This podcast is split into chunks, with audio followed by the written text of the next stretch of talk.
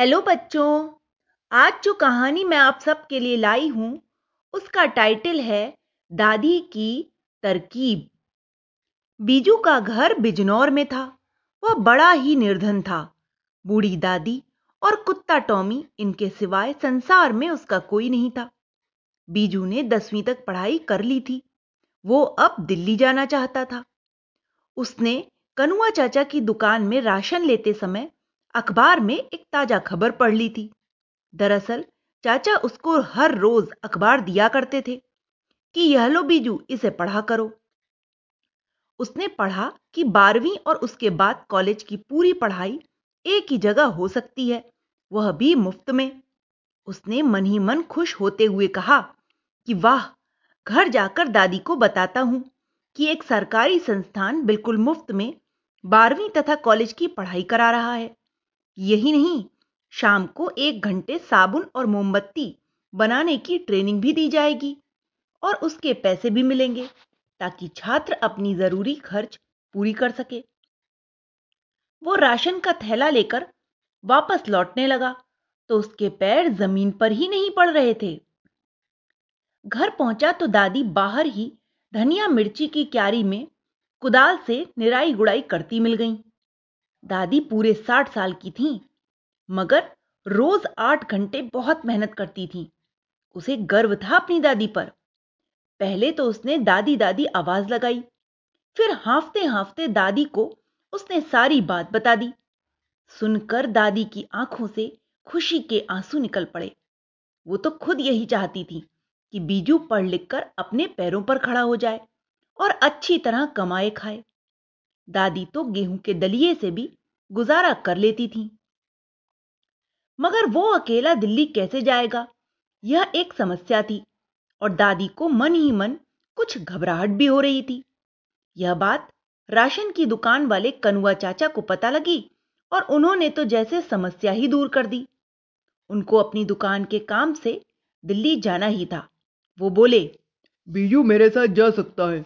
यह संस्थान तो बहुत जाना पहचाना है। किसी भी प्रकार की फ़िक्र करने की ज़रूरत नहीं।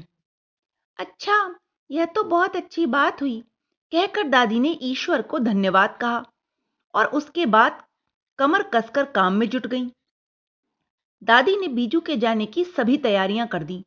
जैसे बीजू की दो पुरानी जीन्स को पूरा खोलकर दो शानदार मज़बूत बैग सिल दिए। नीम और जामुन के पत्ते सुखाकर उसका दंत मंजन बना दिया। पुदीने और धनिए के पत्ते सुखाकर चटपटा चूरन बना दिया। जंगल से बेल मंगवाकर उसको सुखाकर ताकत का टॉनिक बना दिया। सूखा आंवला तो घर पर रखा ही रहता था। अब दादी की सब तैयारी हो गई। मगर दादी के मन में कुछ खटक सा रहा था। वो यह सोच रही थी कि दिल्ली की आबो हवा कहीं अगर अपना असर दिखा गई तो बीजू आलसी और लापरवाही न बन जाए। कुछ तो करना ही चाहिए। वो सोच में डूबी रही। अब बीजू के दिल्ली जाने का समय भी आ गया। दादी को अपना चेहरा हंसता हुआ रखना पड़ा, पर वो मन ही मन बेचैन थी। अपना मन संतुलित करके वह बीजू से बोली कि, बीजू, मेरे लाडले, अब तो तू पाँच छह महीने बाद ही गाँव वापस लौटेगा। मेरा एक काम कर देना, यह सौ पन्ने वाली चित्रकारी की पुस्तक है।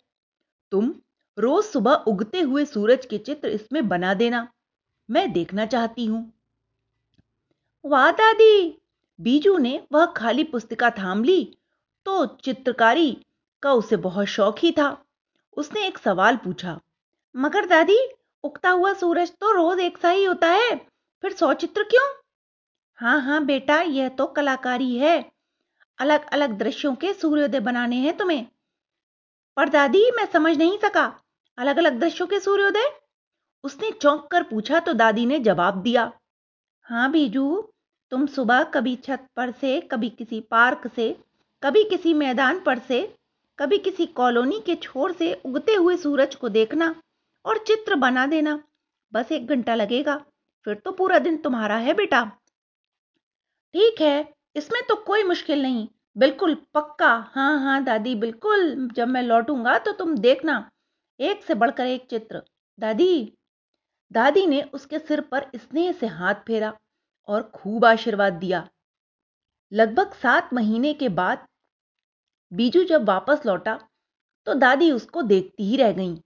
वो बहुत स्वस्थ और खुश लग रहा था। दादी को सुकून मिला कि बीजू बिल्कुल भी आलसी नहीं बना। तभी तो वो चुस्त, दुरुस्त और लंबा हो गया था। बीजू ने दादी से मिलकर उनको सौ नहीं बल्कि पूरी दो सौ पेंटिंग थमा दी, जो उसने दादी के दिए हुए उन कागजों पर बना रखी थी। एक से बढ़कर एक चित्र थे सारे।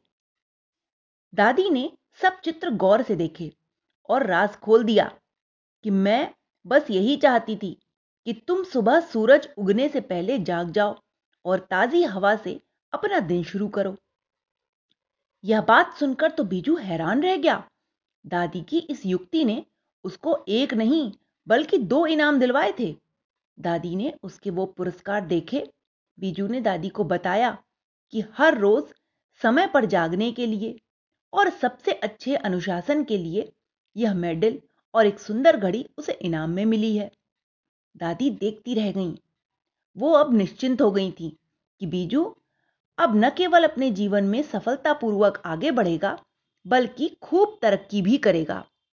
तो बच्चों, इस कहानी से जो शिक्षा हमें मिलती है वो ये है कि हमें हमेशा सुबह जल्दी उठना चाहिए और जीवन में अनुशासन का पालन करना चाहिए, तभी हम जीवन पथ पर आगे बढ़ सकते हैं।